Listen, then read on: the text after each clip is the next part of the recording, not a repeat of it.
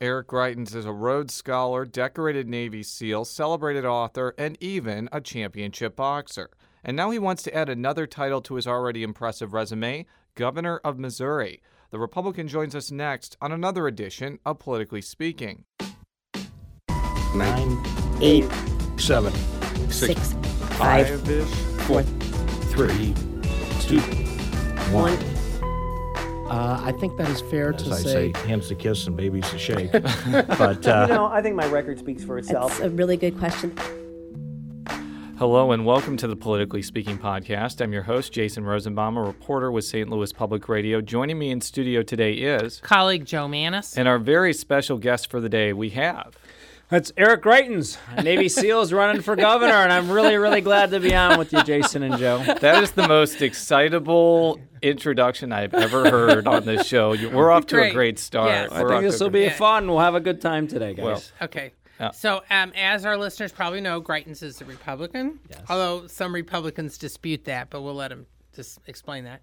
And uh, but and he's also originally from St. Louis. You're one among of several candidates, at least three, who have St. Louis. Where do you reside right now, by the way? So Sheen and I live here in St. Louis, which is especially nice because we have an 18-month-old son, Joshua, and another kid on the way this coming Well, June. So thank you very much. So we love being close to my parents, who actually come over quite a bit to see Joshua. Well, congratulations on Thank the you. on the announcement of the the impending birth of your second child. Thank you. We want to little, know a little bit more about you. I, I know that um, your life story has been kind of broadcast throughout the nation and around the world, but let us know a little bit about who Eric Greitens is and kind of his experience before he decided to enter this wacky world of Missouri politics. and the all-important question of where you went to high school. Of course. Well, we'll answer that first, Joe. I went to Parkway North High School. yes. And But- one of his teachers was Meryl Singer, who is the wife of one of our other reporters here, Dale, Dale Singer. Singer. Dale Singer, yes, Merle was a fantastic teacher. And so- Parkway North is the alma mater of many of my good friends, including uh, Ethan Thampe, uh, Josh Kransberg, and Brian Goldstein. So I want to give a shout out to all my Vikings out there. Go Vikings.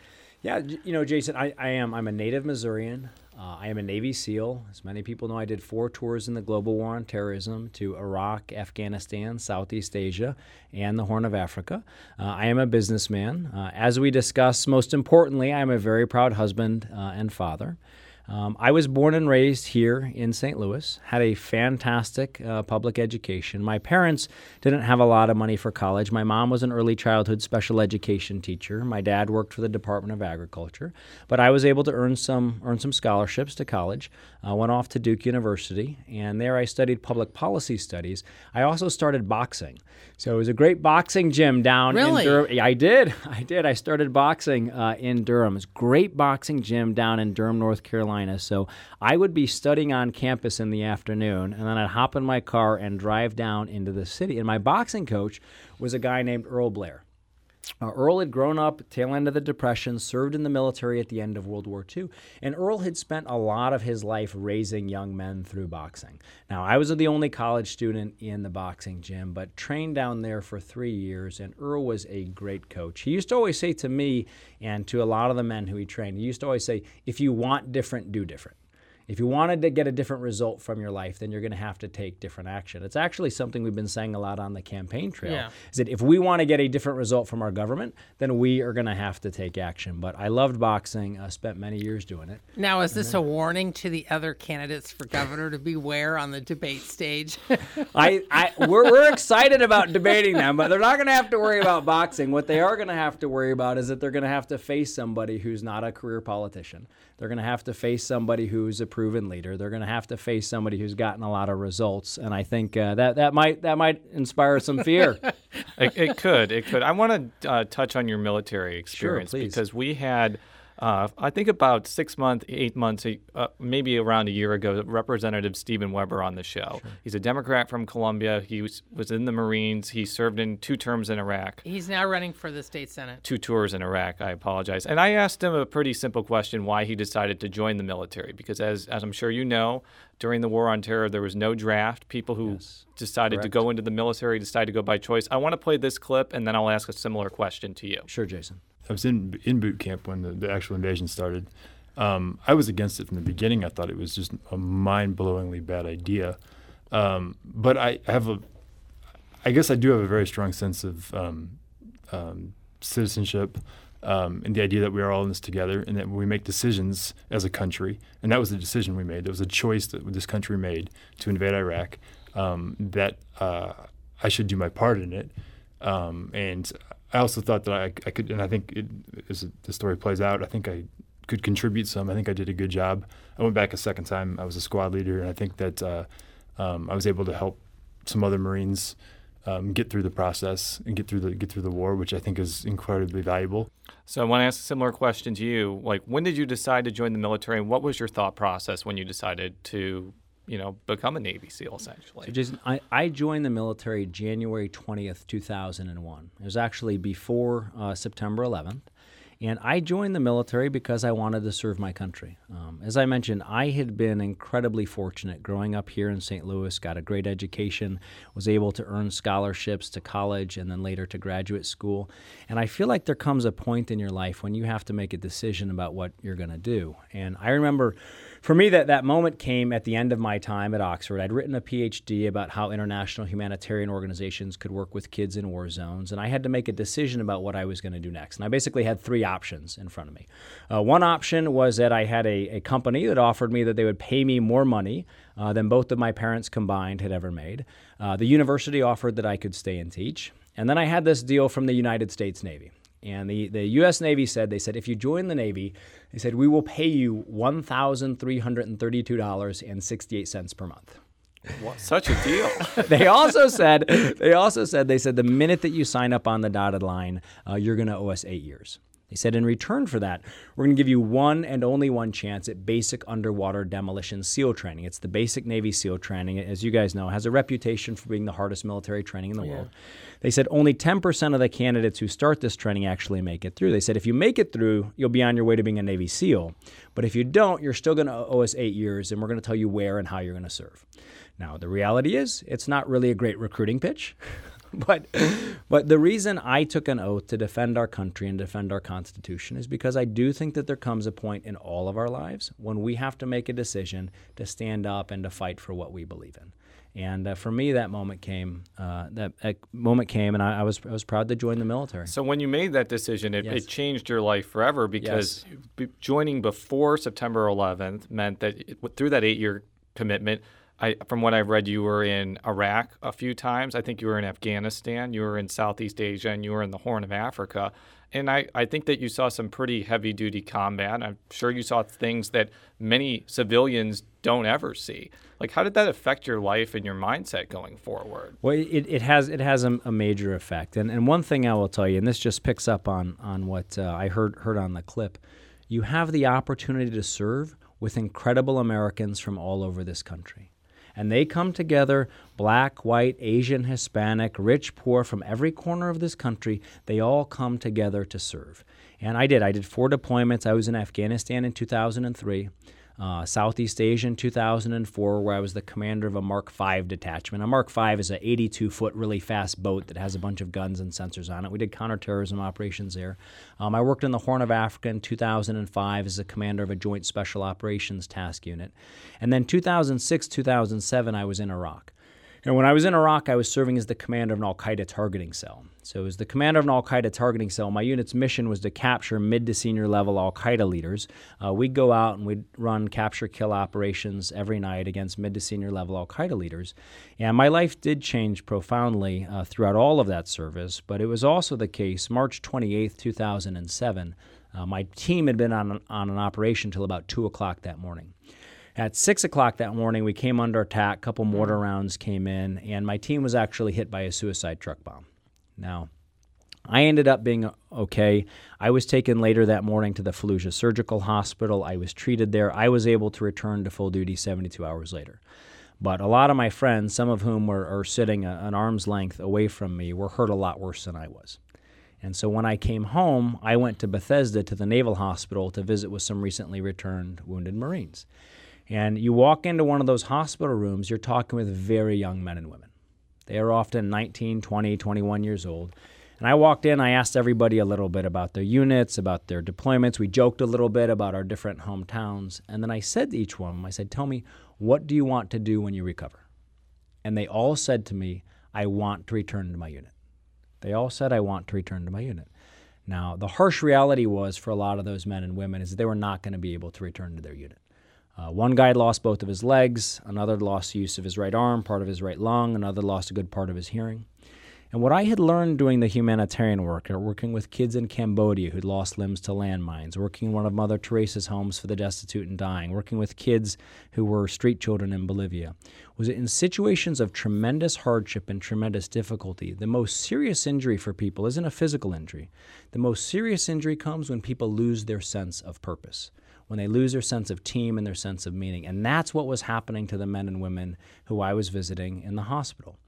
You know, we have some honorable and heroic people in the VA. Let's be very clear some honorable and heroic people in the VA. But it is now also, unfortunately, a giant government bureaucracy. We spent over $160 billion on it last year. It has 325,000 full time employees. And what they would say to me, Jason, and they'd say to my fellow veterans, is they'd say, look, if you're 60% disabled, we will pay you as if you are 100% disabled as long as you don't work.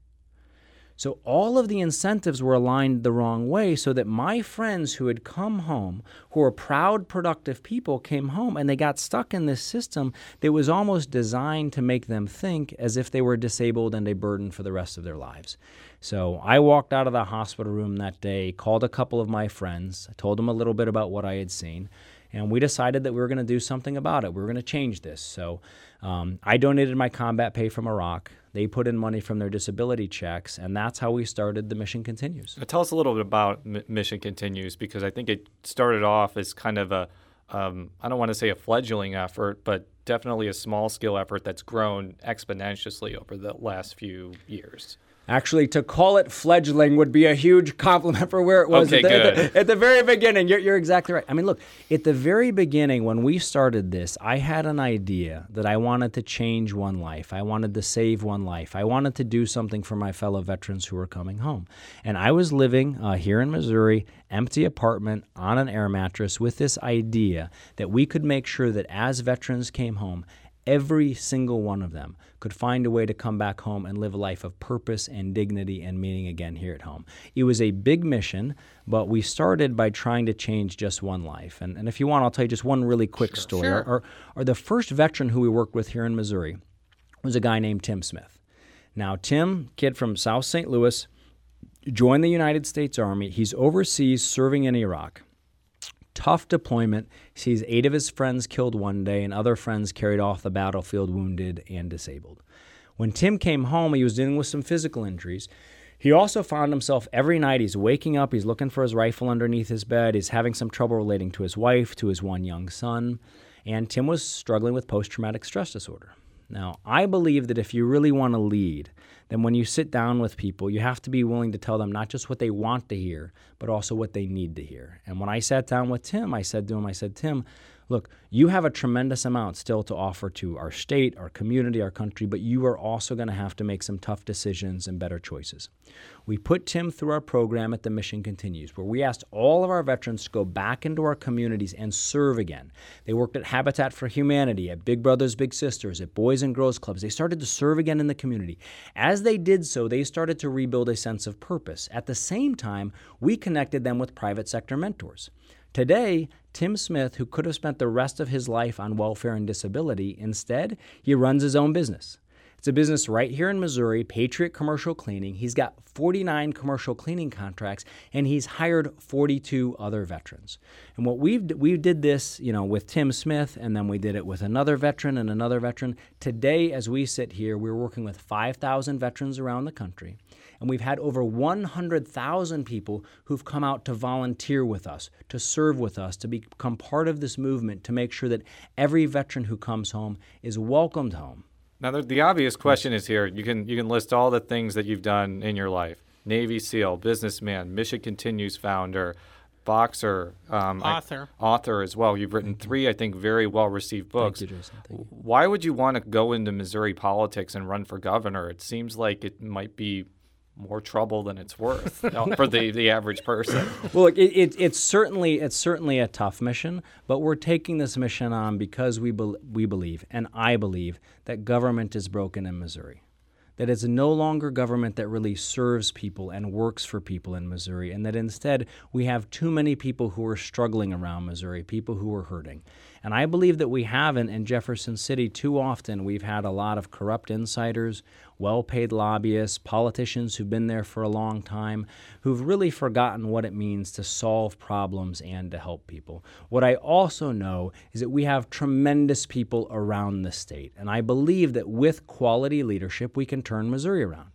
I believe that with quality leadership, we can build a Missouri that we are proud to pass on to our kids. And I believe that with quality leadership, we can see that our best days are still ahead of us here in Missouri. You know, when we started this with the Mission Continues, people said, How are you possibly, with a giant VA bureaucracy, with everything that's happening, how can you possibly change the way that this generation of veterans is welcomed home? And we said, We're going to do this one life at a time. We're going to go out and we're going to change one life. We're going to do it one life at a time. And in this campaign, we're doing the same thing. We're going out, we're meeting with volunteers, we're talking with voters, and we're building this campaign by talking with real people around Missouri.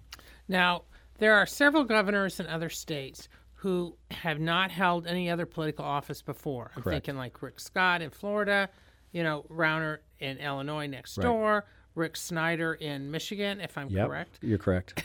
and um, they've had kind of mixed. Re- they're all three Republicans in this case, but they've had kind of mixed results. Some of them have come under fire over the years. Scott, in particular, um, the the basic complaint has been that they didn't know enough about government and that they don't understand some things. And when that when you're a big CEO or whatever, you have a different uh, relationship with the people under you than you do when you're governor. I'm, and some of the your Republican rivals are already doing some whispering about that. I think. Um, how, even though you're not the only one of the Republican candidates who hasn't held office before, I'm interested in your take on how you respond to that, and how you would be able to come in to Jeff City when you've never been there in any capacity at all. Yeah, so, you know, the question is really about how do you understand problems and how do you create solutions? And that that's what I've done my whole life as a Navy SEAL, doing humanitarian work, working with veterans. And the answer to that is you have to go to the front lines. I actually think the problem is that politicians in Jefferson City aren't actually out on the front lines. And we're doing this, we're you know, so for example, as part of the campaign, I went down and I worked a shift in the emergency room at Cox Hospital in Springfield because I wanted to see what does it actually look like to see patients who are coming in one every 4 minutes, 7 out of 8 of whom don't need to be in the emergency room. I actually went out with our police officers and I did a raid on a drug house cuz I wanted to see what this actually looked like. With my campaign just 2 weeks ago, we gathered our volunteers and we went out to Arnold, Missouri and we did flood cleanup. We worked out there for hours, actually cleaning out a couple of, of couples, cleaning out their basements, helping people who needed help. What I found is if you're willing to go to the front lines and you're willing to see what real people are seeing, you have a genuine understanding of the problems, which helps you to create a solution. You know, just the other day, for example, I, I was down at, at Robberson Elementary School. It's a school in, in Springfield, Missouri. There's a young girl there. She's in third grade and both of her parents are meth addicts.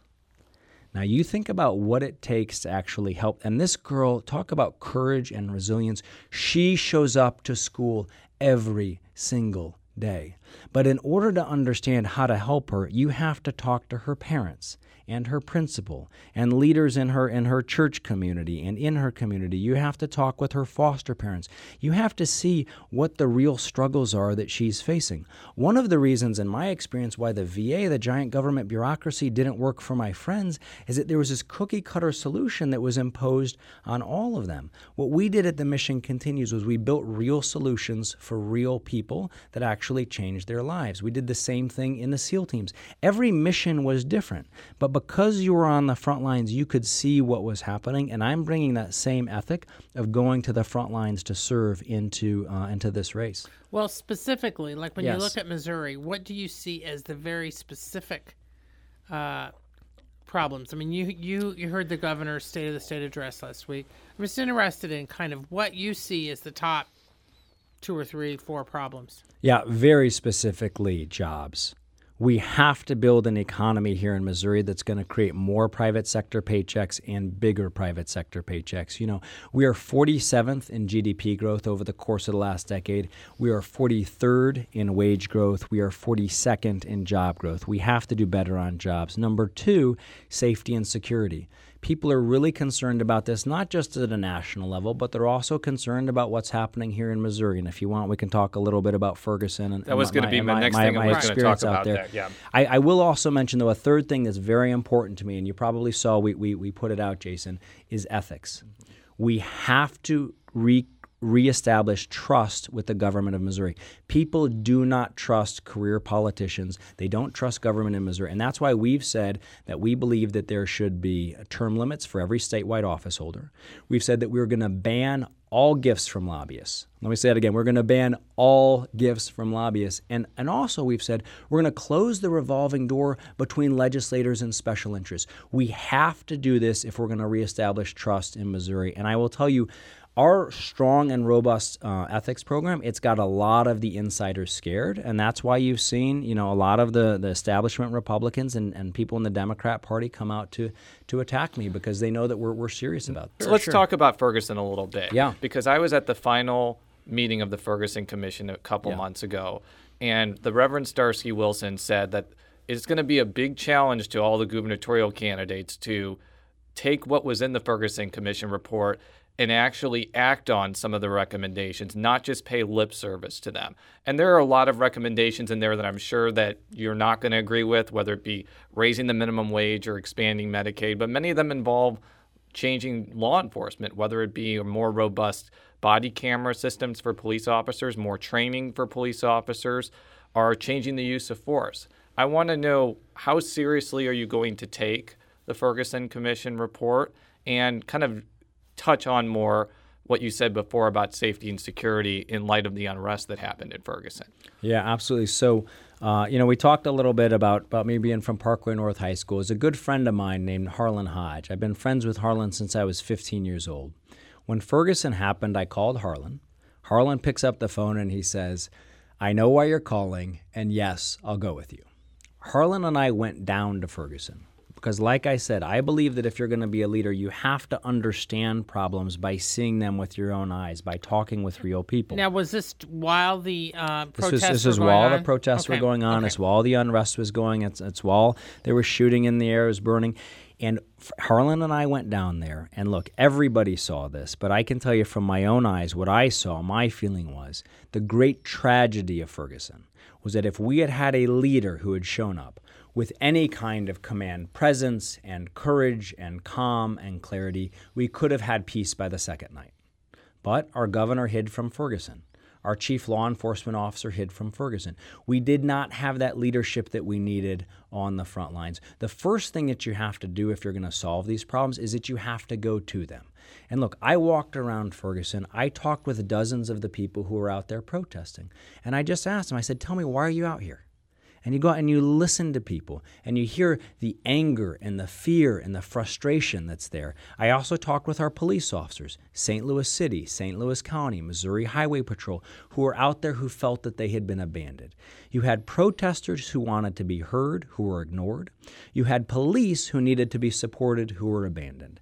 And we could talk in detail about what I would have done differently. So, what would you have done differently? Well, well, first of all, one of the things that you have to do when people are afraid and they're angry and they're fearful, you have to communicate with them.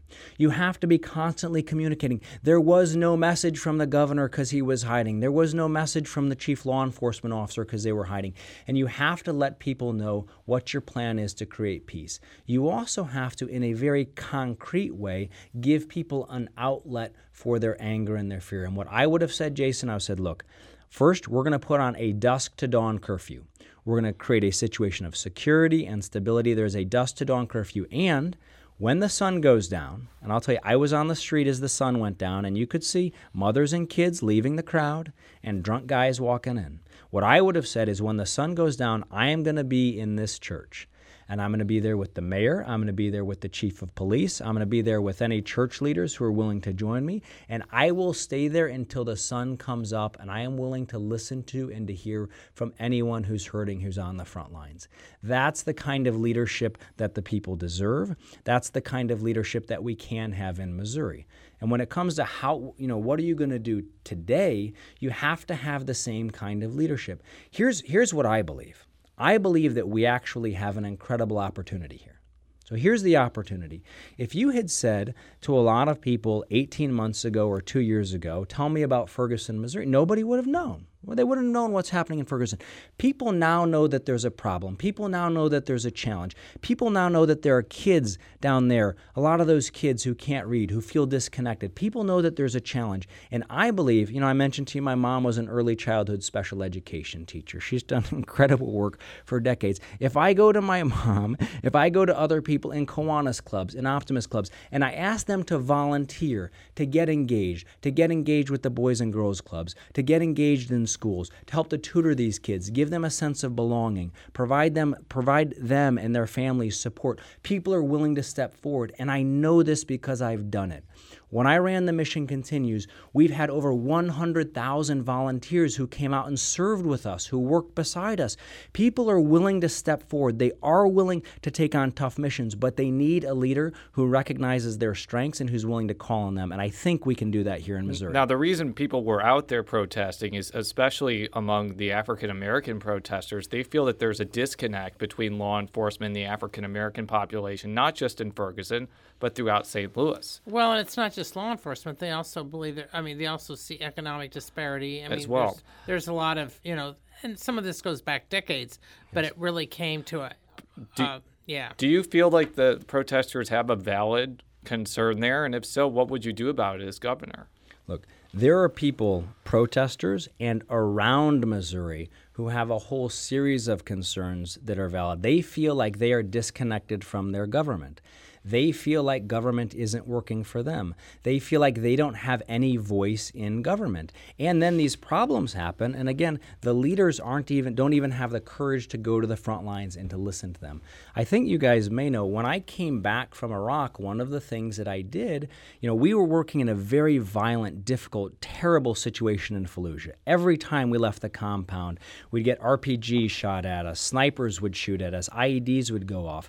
We were part of a team though, and this wasn't just me, it wasn't just my team, that w- was able to create substantial peace and security in Fallujah. So when I came home, one of the things that happened is that there were a number of police organizations who asked me to come out and to work with them. And I'll tell you, there's amazing things that we can do together as a, as a community. One of the things that we have to do very clearly is we have to demonstrate that our police officers have our support. It's one of the first things that we have to do.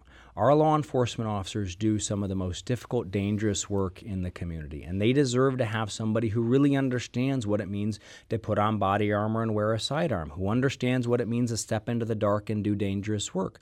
Now, one of the things that I did, for example, with police officers when I, I, set up a program called the Complete Warrior Training Program. We asked our police officers to do a ropes course with fifth, sixth, and seventh grade kids in the community. Think about what happens when police officers really get to know those young kids in their community. They establish real quality relationships. We have to do things like that in places like Ferguson and empower our police officers so that they have the equipment, the training, and the support that they need to do their job. Now, so far, though, it's Yes. not like Ferguson has been a big issue on the campaign trail among the Republicans. I mean, usually debates, it doesn't even come up. Um, I've been in Jeff City uh, several times. Legislative leaders, for the most part, want to move on beyond the court reforms that were done last year. How do you get uh, the Republican rank and file to even listen to you on this? And B, how big of an issue do you think this is going to be on the campaign trail? Well, I'll tell you what's a huge issue on the campaign trail is the fact that people are hurting across Missouri. And in some of the ways that they're hurting in Ferguson, we see people hurting all over Missouri. You know, all over Missouri. Right now, only one in four of our fourth graders are reading at proficiency. You look all over Missouri, they just did a study of all of the 50 states, of our abilities to move people off of welfare to work. And out of all 50 states, Missouri ranks 50th. That's a problem not just in Ferguson, but throughout Missouri. You talk to people around Missouri who are out of work, businesses who are leaving Missouri. These are major issues that we are facing, and absolutely, I'm going to bring the legislature's attention, the Republican Party's attention, and the attention of leaders throughout Missouri to address these issues. Now, I want to talk about a couple more issues before we delve into the political side of the gubernatorial race. I'm going to play a clip now, actually from 2008, and it's actually from a YouTube video that I created then with a point and shoot camera. So if the audio quality is not good, I apologize to our listeners. All right. But it is Governor, then Attorney General Jay Nixon speaking at an event in Jefferson City. And the, this was at a time when the legislature was kind of paralyzed on the education front because anything that was deemed a quote voucher bill caused a lot of consternation. And the reason why I'm bringing this up now is there were two instances in the last couple of years where Governor Nixon vetoed changes to the school transfer laws. Um, one of them had a provision that would have allowed people to send their kids from a, a failing public school to a non sectarian private school. This is the line that Governor Jay Nixon drew in the sand in 2008, and then I will ask you a question afterward. Sure. Now, my opponent has proposed yet another one of their voucher schemes, calling for taxpayer dollars to subsidize individual contributions to private schools. Folks, let's be real clear. No matter which way they call it, no matter what moniker they try to put on it, when you take public dollars and give those dollars to private schools, you are underfunding and cutting public schools, and that's a voucher, and if it gets to my desk, I'll veto it. So, in many respects, as I kind of alluded to, Governor Nixon has followed through on that promise. If he's seen a bill that he's deemed to be a quote voucher bill, he has vetoed it. I want to know, and I'm sure that a lot of educational people want to know would, whether you would take that similar stance. Uh, no, look, G- Governor Nixon, what's so terrible about that answer that you heard is that he didn't talk at all about kids. Okay? Here's my line in the sand. My line in the sand is that we're going to do whatever is right for kids. And we're actually going to look at results. And what matters at the end of the day is if our kids can read, if our kids can do math, if our kids can spell. We owe those kids a fair shot at the American dream. And I think it's terrible for any politician to take something off of the table for political reasons that might actually help our kids. If it's going to work for our kids, then you need to give it a shot. And my experience of doing this comes again from what I've done on the ground. You know, I've worked in Bosnia in places where kids had lost everything. Their families had lost their homes. And I saw what happened when they set up a school with no budget in the middle of an open field. I mentioned I worked in one of Mother Teresa's homes for the destitute and dying. I've seen what her Sisters of Charity can do in incredibly poor environments. I worked in a home for children of the street in Bolivia, and I saw how they could educate those kids. No politician should draw any line in the sand and take anything off of the table that has a shot at helping our kids and helping their parents. So, if you had a bill that had a provision in it that allowed people in unaccredited school districts to allow their kids to transfer to a private school of some sort, you would not just dismiss that type of bill off the table. Is that what you're saying? I will consider anything that will make our schools better for our kids. I will consider anything where there is quality evidence to show me that this is going to change the lives of our kids. You know, I mentioned that girl who I saw down at um, uh, down at Robberson Elementary. I, you guys mentioned the, the books that I've written. I've written one book for kids. It's called The Warrior's Heart. And when I wrote that book, I also did lots of visits to schools, and you visit middle schools and you talk with these kids. Those kids don't have a lobbyist those kids do not have any political professionals in Jefferson City who are working for them, but they deserve to have somebody who's willing to fight for them. And the way that you do that is you ask the hard question what works for kids? And if it works for kids, I'm going to be behind it. Now, with um, amid all this, Yes. uh, there in the Republican campaign, there's been actually probably more attention, less attention on your stances on issues, and more attention on the fact that a you're the biggest uh, campaign fundraiser within the uh, Republican Party. In fact, uh, the last couple months, you've actually outraised Chris Koster, the Missouri Attorney General and likely Democratic nominee. And there's been a lot of attention over some of your donors. Like one of your donors in California, a venture capitalist, has given you a million dollars. Um, so my question is, a, Why, and this isn't just for you. Why, Sure. When someone gives a candidate a million dollars, and there's one of the other Republican candidates has someone similar, uh, but a, what do they want for that? And b, how do you, did you get so many major people in New York, uh, Chicago, California to give you sizable sums? Sure. I'll, I'll do B first and then and then and then A.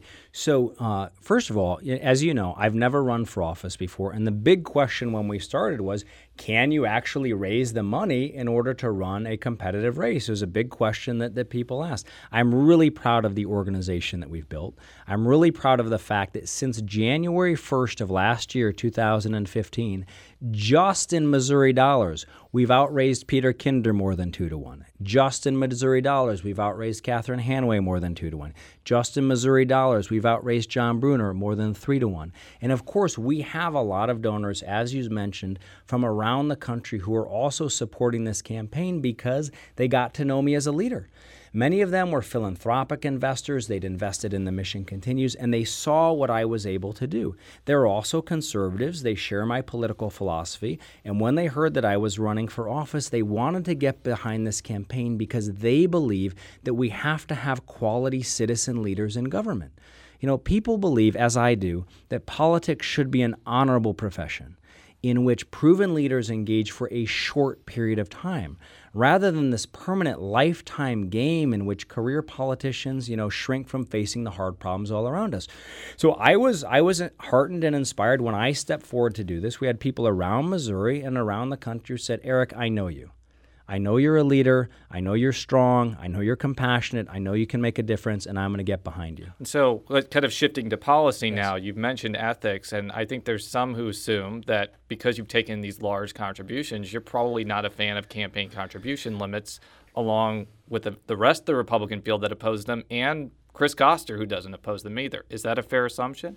Uh, I, I think that we need to have a strong ethical culture. And what I've found, and I'll tell you again, I'm completely new to politics. This is my first time in.